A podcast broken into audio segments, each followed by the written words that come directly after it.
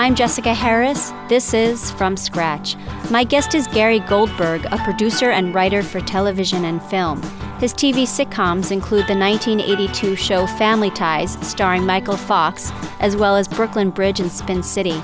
Gary has written a memoir called Sit Ubu Sit. Ubu was the name of his production company, which he founded in 1981, named after his black Labrador retriever, Ubu. Welcome. Thank you. It's really a pleasure to be here. You fell into a career in writing accidentally, and you didn't know that you wanted to become a writer until you were in your 30s.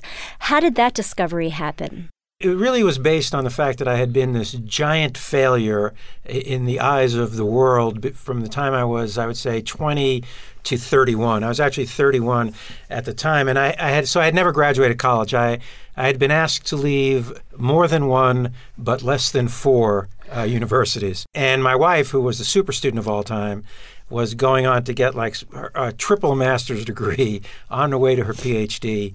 And I was just tagging along at San Diego State University and just taking care of the baby and the Labrador, you know, Ubu. So that was really it. So I needed credits everywhere. I needed a thousand credits. And so I took a beginning writing class and it happened that the writer was a, a gentleman by the name of Nate Monaster, who was a past president of the Writers Guild. The assignment was to write a television commercial. And I was older, and I just had no, really no interest in that. But I thought, well, I'm in this class, and I maybe I should try to write something. So I went up to Nate. Uh, I said, you know, I, I'm not trying to get out of the assignment, but I don't want to do a commercial. Can I just try to write something? And he said, Great.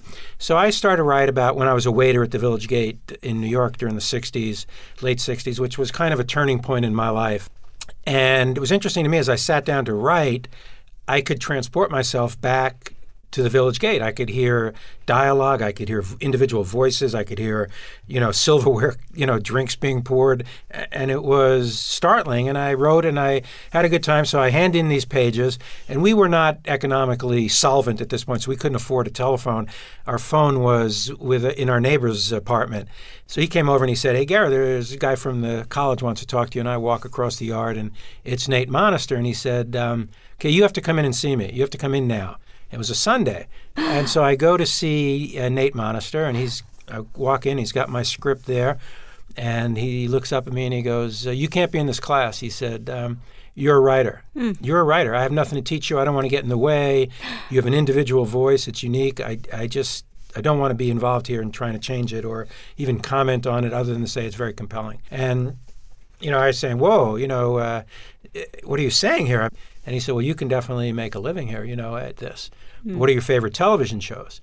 Well, we didn't even have a TV, you know. So I said, well, I don't know. So he said, Well, you should look at TV. There was a, a motel liquidating its furniture, and that's where you bought your television. Yes, we got this big black and white set, and we plugged it in and Diana was standing over my right shoulder, I remember, and we watched this show comes on called Get Christie Love. And I watched about 10 minutes of it, and then I turned to Diana and I said, well, I, I can do this. I, I think I can do this. Before this epiphany moment, you had been meandering professionally. You had been a waiter in Greenwich Village. You dabbled in acting. You were a postal worker temporarily. Right. I was the worst actor, one of the worst actors ever. I was actually just trying to meet girls then. It was before I met my wife. I wasn't actually a great postal worker either. I, I was not a good worker. Mm. I just had trouble focusing. Um, I remember my dad would always say, What's going to become of you? Yet, despite the difficulty that you had in focusing, it seemed like your parents had this unconditional acceptance of you. You grew up in Bensonhurst, Brooklyn, and from your book, it seems like you, you grew up in a very loving, accepting household. Yeah, I think the most accepting uh, person was my father. His love was unconditional. Mom's love was conditional on good grades and she liked it when you fit into that pattern of moving forward you know and yeah we were overloved as kids whatever craziness existed in our family it was clear to my brother Stanley and myself that it really came from this just enormous love this this well of love Incidentally, you said before you were a failure in the eyes of the world. Were you a failure in your eyes? I wasn't, you know, because I had this great love. I was involved in this romance that I'm still involved in with my now wife, Diana Meehan. So I could see interpersonally uh, how happy we were and how we were exploring and discovering things together and and putting things in place and what I was learning from her she was much more daring uh, physically than I was you know I remember one time she had come in and she said you know uh, we sh- we have to go up the Alaskan highway because it's going to be paved soon and I was thinking well shouldn't we wait till they pave it and then we'll go I would say with any good thing that's happened really has come from Diana and my relationship with her and just the way she saw me as a person. I was just really lucky. You met Diana at a party in Brooklyn in 1969. She, at the time, was playing the guitar and she was a Pan Am stewardess. Uh, and in your book, you said, I was always and am always writing for an audience of one. And it's, it's, um, it's just lovely to see. Thank you. I remember there, there's something in the book, and this is really true. I went, I went for a psychic reading, you know, and the woman said, um, "Never leave the woman you're with. You're nothing without her." Mm. And I said, "Could I take my coat off?" You know, I mean, I, I get that. I know that during the, the time when you were in the desert uh, professionally before you found your writing career, uh, one of the jobs you had was opening a, a daycare center in California after your da- your first daughter was born. It was an interesting time for us. Diana and I had been together for about five years, uh, roughly at this point, and we had spent 24 hours a, a day together. Uh, every day. And we had hitchhiked around the world. And I was again fortunate with Diana because Diana didn't want furniture or a house. I mean, when we first met, I said to her, "Look, if you're looking for a guy who's going to make a living, it's not me. Okay? Mm-hmm. There's nothing I want to own. I don't. I don't want furniture. I don't want a house. I don't want a car. So all of a sudden, we're pregnant, and um, we knew some friends who had run a daycare center, and it was we could do the math. It was hundred dollars a month, I think. They had twelve kids, twelve hundred dollars a month. Diane and I sat down and figured, tried to figure out how to spend twelve hundred dollars a month. We could not spend all twelve hundred, no matter how many times we went to the movies. You know, so we just thought we want to be together, and I want to be with the baby every day. And um, so we came up with this idea of getting a big old house, and then we would run the daycare center in the bottom part we were in Berkeley, and it was called the Organic Daycare Center. Uh, you have to know your audience. Our motto was We take your kid on a trip every day. There was no structure. There was just, there seemed to be, you know, dogs running everywhere. Uh, you know, it was chaotic. But what people liked is there was a man and a woman, and we had our own baby, and it, it worked really well. I'm Jessica Harris. You're listening to From Scratch. My guest is the award winning writer and producer Gary Goldberg. In 1981, he created Ubu Productions after his dog. And in 1982, he created the family sitcom Family Ties, starring Michael J. Fox, which ran for seven seasons and launched Michael's acting career. His other shows include Brooklyn Bridge and Spin City. How did not having an ambition early on to be a TV writer almost help your, your TV writing, if at all? When I started to write, and I think this was my secret weapon coming up to LA also to do it, which was I wanted to do it a certain way or I didn't want to do it, which comes from it never actually having been a dream of mine. Right. You know, so it wasn't like I have to do this at, at all costs. I, I thought, well, I'd like to do this if I can do it a certain way. And Diana was always the one who would read what I wrote, and her opinion of it mattered to me more than anyone else's. And so the fact that with Family Ties and shows that we did, that Diana was on board with that and really a big fan was very important to me. Had she not liked that work, I don't think I would have continued with it no matter what. Yeah, well, it seems that there are a handful of people who impact the course of your life, and it seems that Nate Monaster was that for you professionally, and of course, Diana uh, was that personally. And and the third person in that uh, holy triangle for me is Michael Fox, who is uh, you know, another angel who came down to uh, to be in my life, you know. Speaking of Michael Fox and switching to family ties, Michael Fox wasn't the original uh, actor who was going to be Alex P. Keaton. It was Matthew Broderick, and the deal fell through. Yeah, Matthew was um, one of the maybe the first person I saw for the for the part, and then I think Matthew uh, his dad was not well, and I think he also had a clear picture that his New York theatrical life was going to take off, and, and he chose to not go forward. And and then you know because I'm from Brooklyn and we have these attachments, you know, I I it took me so long to get over that. And Mike Fox came in. I saw him way too soon after losing Matthew, and I wasn't available to his charms, you know. Mm. And actually, Judith Weiner, the casting director, begged you to yeah. look at him not just once but twice. Could you tell us that story? Yeah, well, Judith was, who's no longer on this plane, was an extraordinary person and an extraordinary talent as a casting director. We were very much like a married couple, you know. It was very we could say anything to Judith said, You have made a terrible mistake. I said, Judith, I think I know the character. It's not this boy. She said, This is the boy. And I said, Can we just move on? And we saw a lot of other people and we weren't getting close. And Judith would always say to me, It's Michael Fox. See Michael Fox again. And meanwhile, we did another project which uh, was very well reviewed. And so we're down in Washington, D.C., where the premiere was, for some reason, the press tour. And I'd called Judith, and I'd been drinking heavily at the party, had many margaritas. And I said to Judith, I just want you to know you're getting rave reviews for the casting, and thank you very much. And uh, she said, You're in a good mood? I said, I'm in a great mood. She said, Would you do me a favor? And I said, Anything, senorita, you know? And, and she said, See Michael Fox again. Just see him again. I said, I'll do it but only because I love you because I know he's not the guy. So Mike came in the second time and he was Mike and I was available to see it. And after he he left the office, I turned to Judith and I said, "Why didn't you tell me about him? This is the guy." When you finally did hire Michael Fox before the show started, you had trouble seal- sealing that deal because you couldn't find him. Could you tell us about that? Well, one of the great things, you know how moments occur, you know? Michael Fox said later to me, if I didn't get family ties, I was giving up. I'd been pushed around and overlooked and I just I just couldn't do it anymore. So he had no money. He was selling off furniture to stay alive. So he didn't have a phone, something I could certainly relate to. So um, he was using this Pioneer chicken outlet up on Highland Avenue as his office. So I called Bob Gersh, his agent. I said, Bob, we want to make the deal. And he said, I have to wait till he checks in. I go, what do you mean? He goes, he's going to go to the chicken place and call me. Finally, you convinced yourself that Michael Fox was the right person, but Brandon Tartikoff, who was the president of NBC, greenlighted the show and said, Yes, Gary, we're going to do Family Ties, but on one condition we use someone other than Michael Fox. Uh, and you fought for Michael. Well, Brandon was a genius, you know, and so he was trying to help. You know, it certainly didn't seem like it at the time. His suggestion was that we replace Michael. And I said, You, you can't. That's crazy. I mean, he's the guy. And I couldn't do it. I mean, I would rather there not be a show. It, it wasn't a hard fight with Brandon, you know, and they basically uh, said fairly quickly, basically, if, okay, if you feel that strongly about it, let's just go with Michael.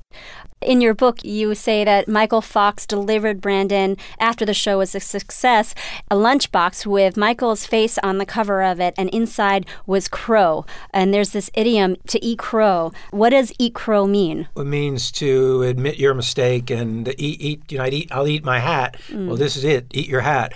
But what because Brandon had said about, why, said, why don't you want Michael Fox? And they said, well, is this the kind of face that'll be on a lunchbox? And I said, well, I don't know, a thermos maybe. I mean, how can you cast like that. But what was so great about Brandon is Brandon had that lunchbox on his desk. so it was the first thing you saw when you walked into his office. Also, there was a little bit of a, of a pivot in the show. Uh, you, you initially thought the show would be centered around parents, uh, you know, echoing your life with Diana, but it ended up being more about the kids. That really is just testament to the power of Michael Fox. You know, it's like you draft Michael Jordan you change your offense. I don't mm. care what your mm. offense was the week before. Mm. Or if you have Joe Montana, you all of a sudden go into the West Coast offense because that works for Joe Montana. Well, we had Michael Jordan and Joe Montana. We had Michael Fox. He was, it was something that could not be uh, denied. NBC aired all seven seasons of Family Ties, but this is after CBS turned you down. What's the story there? Well, it was, you know, that almost anything that's worked has been turned down somewhere. E.T. was turned down at Columbia. Yeah, Star Wars was turned down at Fox. I mean, they hated it so much that they let George Lucas keep the copyright to it. You know, mm. the first uh, screening of, of uh, Breakfast at Tiffany's, they wanted to take out the song Moon River. You know, I mean, there is just a history of this. So no one gets kind of nervous when your show is turned down. It's just, do I have another uh, option? I, I was fortunate in that my deal with CBS was not exclusive which is another example of what we were after when we came in. CBS had offered me two ways to structure the deal I had with them. Uh, one was um, guaranteed shows on the air, but I'd be exclusive, mm. or guaranteed pilots, but I wouldn't be exclusive. And, you know, I had a wonderful attorney, still my attorney, uh, Skip Brittenham, and Skip said, You won't be happy being exclusive. It's just not for you. And I, re- I remember ha- being arrogant. You think, Well, my show's going to get on the air anyway. Why do I need this exclusivity? And the first thing is Family Ties, and it doesn't get on. They won't even film the pilot. But luckily, then I could move it. So, Brand, I called Brandon. I said, I'm going to send you the script. And Brandon said, I love it. I'll do it. Let's make the pilot. And but that that's almost common. By the way, as I'm sitting here with you and I'm listening to your stories of your saying no, no, you know, to the establishment, even while you were basically just starting, um, you were very athletic growing up. To what extent did did your your athleticism help with the confidence that you had to even be carried into your professional life? I think it was key for me. Uh, and in, you know, I remember my daughters one time saying to me, "Dad, not every problem in life can be solved with a story about sports." and I said, "Well, actually, it can, and, and it and it it is. That's what life is. You know, there were two things. One is to physicalize the work. So I always felt that we outworked other shows. So for every page that got on the screen on Family Ties, we wrote 30, you know, and we would just keep practicing, keep rehearsing, keep rewriting, trying to make it better. The other thing about growing up from Brooklyn was Brooklyn was confrontational. There were limited resources and a lot of people who wanted them. And at some point, there was going to be a fight of some kind. So my way of dealing with it always, well, let's fight now. You know, I don't need to wait four hours or a week. I could tell we're not getting anywhere here, so this is now the fight you were so aggressive, your mom would come to your basketball games, for instance, and say, I don't know who that boy is. Yes. And that aggression actually w- was also how we did the show. And we, as I said, we never stopped. And Mike Fox, especially, was a guy you could give him a new script as he was going out or the, the morning of, and he would look at it and just boom, boom, boom. Okay, got it. And if he couldn't do that, I, I knew I hadn't written it right. But the sports part of it was we did the show live in front of an audience. So when we would get a big laugh, very successful scene, at the end of the scene, I would run up and hug the person who had done the setup, you know, not the person who made the basket. So I wanted everyone to understand you don't get that laugh without that setup. You don't get that without the assist, you don't get that basket. Now, you filmed in front of a live studio audience, and so it was really every week creating a 23 minute play. So it was more almost like theater rather than tapes television. How did that impact your writing or the success of the show? Well, it was great for me because you use that word. I would say Friday night was our game. And so we everything we had to do was get from Monday to Friday. So it's like if you're great in practice, that doesn't mean anything. I was not a great practice player. So I had sympathy for guys like Michael who didn't want to over rehearse, right? If you're great anytime before Friday night, it's a waste. And and so my whole deal of coaching in, in effect these actors was trying to figure out their rhythms Michael Gross gets to Friday night in a different way than Michael Fox. How different would the show be if it hadn't been in front of a live studio audience? I mean, it's always hard to talk about the counterfactual, but would would it have been the success that it was? No, no way, because Michael Fox is a different human being in front of an audience. And what we would go Monday through Friday, and whenever he'd get it, he'd go, Gary, I got it. Basically, just don't make me show it to you. I got it. I know what I'm going to do here. Don't make me do it. Because hmm. I'm going to, I know I'm going to dunk, but I don't know if it's going to be over the hand backwards or, because this is how we actually talk. I'm Jessica Harris. You're listening to From Scratch. My guest is the award winning writer and producer Gary Goldberg. In 1981, he created Ubu Productions after his dog Ubu. And in 1982, he created the family sitcom Family Ties, starring Michael J. Fox, which ran for seven seasons and launched Michael's acting career. Other shows include Brooklyn Bridge and Spin City, also starring Michael Fox.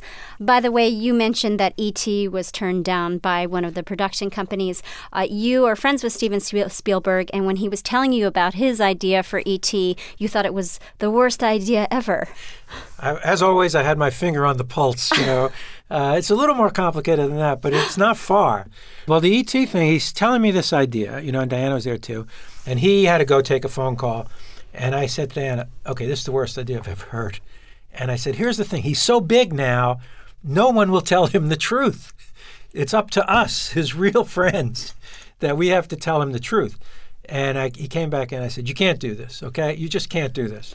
And uh, Shauna was there, and Shauna kept saying, I like it, Dad. I think it's really good. Your daughter. yeah. And she was 11, I think. And Stephen said, I like it. I'm doing it. Did Stephen give you a lunchbox with crow inside? no, I think he's such a gentleman that I think he's forgotten. You had a loyal team of writers uh, at Family Ties to help create the success of the show. Can you talk about that a little bit? I had unbelievable writers, you know, that were in our life for a long time, especially at the beginning with Michael Weithorn, who went on to do a show, King of Queens. But again, I want to backtrack to my sports. My instincts was I met Michael Weithorn. Two other producers had met him beforehand and not hired him. To me, that's like saying you had a chance to draft, you know, uh, Kareem Abdul-Jabbar and you didn't. It was like I met Michael Weithorn eight minutes into the meeting. I said, "Oh no, oh no, don't leave it, don't go anywhere. Let's hammer out the deal here. Did you hire writers from other disciplines as well?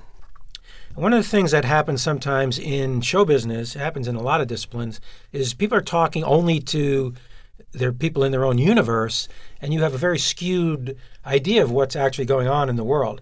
So, one of the things I wanted every year was to bring in somebody from another discipline who'd never been in show business and I got really lucky. So I would meet people at parties or whatever, and you know, and say, "Come on, you you don't have to be in advertising. You could come and be in our in our world." You know, so I had great success with that. Um, uh, Weithorn was a school teacher. Marc Lawrence, who's went on to this brilliant career directing and writing movies, he was a college dropout. He had uh, dropped out of NYU Law School, and Mark had sent in a spec script. And I read this script. It's as good as anything we're doing. Mm-hmm. It just is. I call him up. He's in Long Island, and I go, "Hey, Mark, um, you know, you sent us a script. It's really good. I want you to come out and be on the show, and be on our be on the staff." He goes, "I don't like to fly." you know, I go, "Well, you know, well, that's right. You're right. This makes sense. You stay where you are. We'll move family ties to Syosset." I said, "Get on a plane and get out here." You know, and he finally he did. His I think his aunt was representing him, and he, we get him, and he's perfect. He's in t-shirt, shorts, red sneakers, and he he said, uh, "My mother said I should wear a suit, but I don't have one." You know, hmm. I said, "Come, come, you've come to the right place." Let's just say your financial status changed with Family Ties, and Ubu Productions, which was your production company, became this this empire, and you were able to start producing other shows as well. Um, why was it uh, so financially successful to you personally? Was there some um, f- uh, deal with NBC that fell through to, to catalyze that?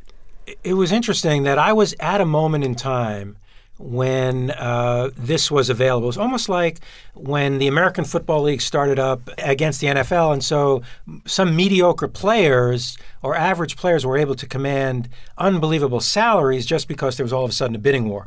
So studios at this point, in right around 1980, 81, had realized that they had missed the boat on these situation comedies, which were money makers. I was blessed to be represented by uh, Skip Brittenham, who saw the future.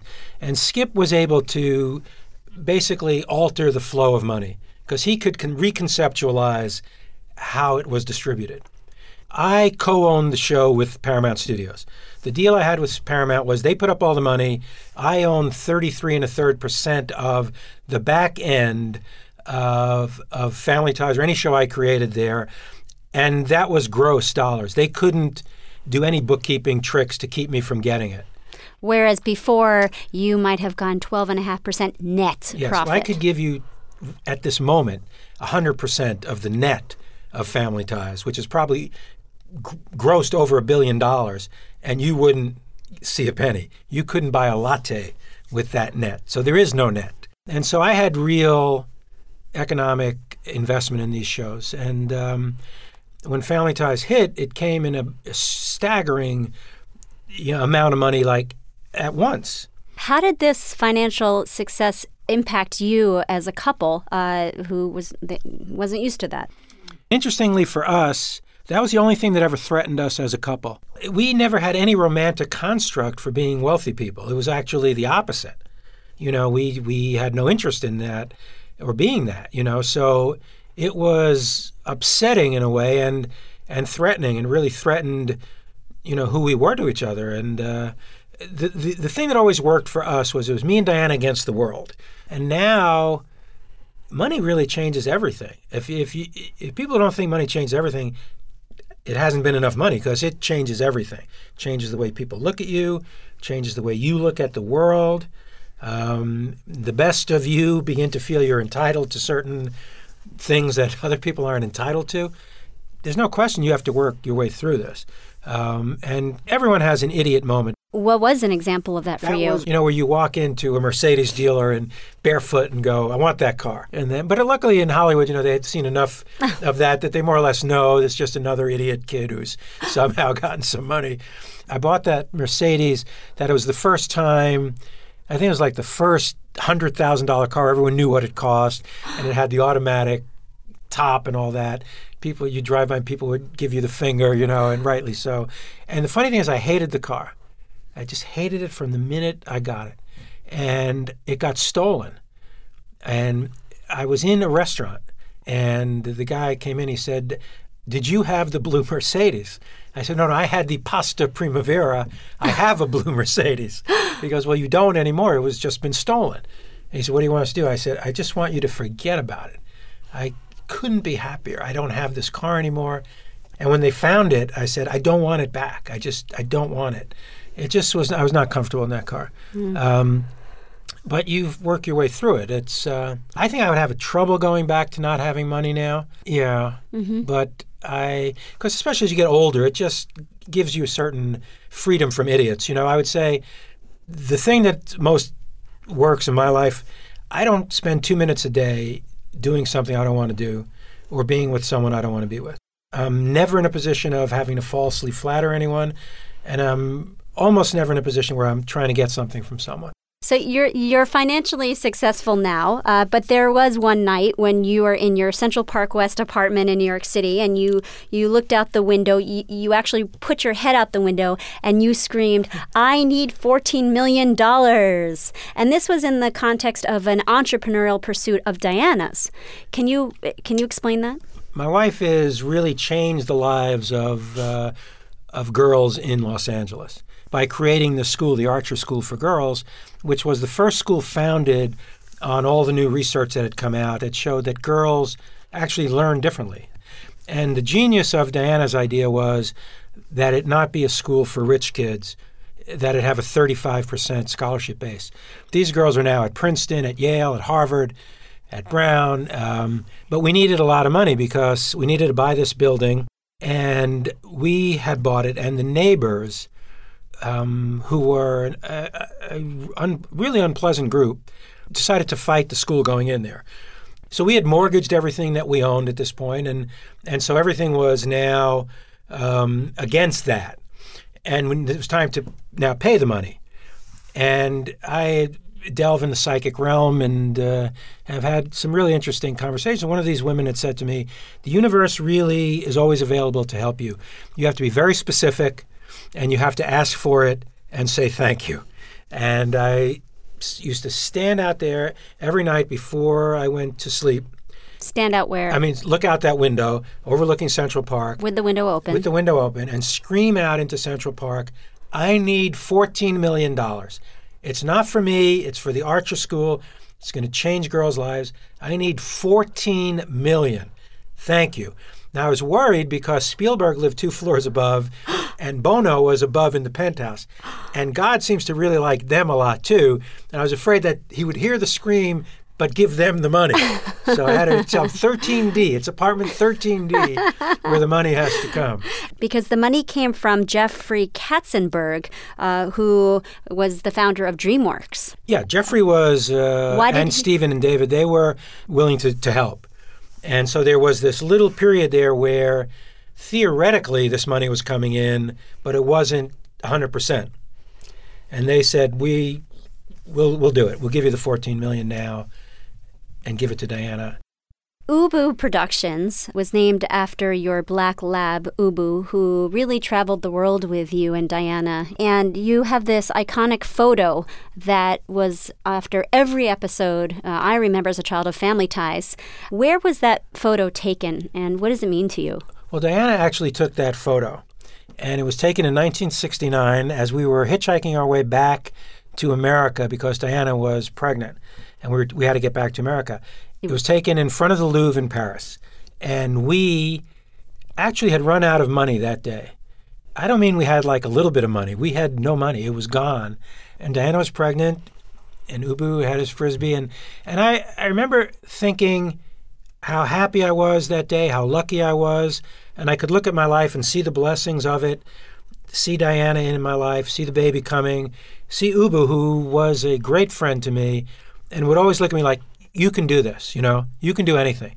The two the two beings who always thought I could do anything were Diana and Ubu. And I just thought I don't want very much distance between who I am today and who I may one day ever be.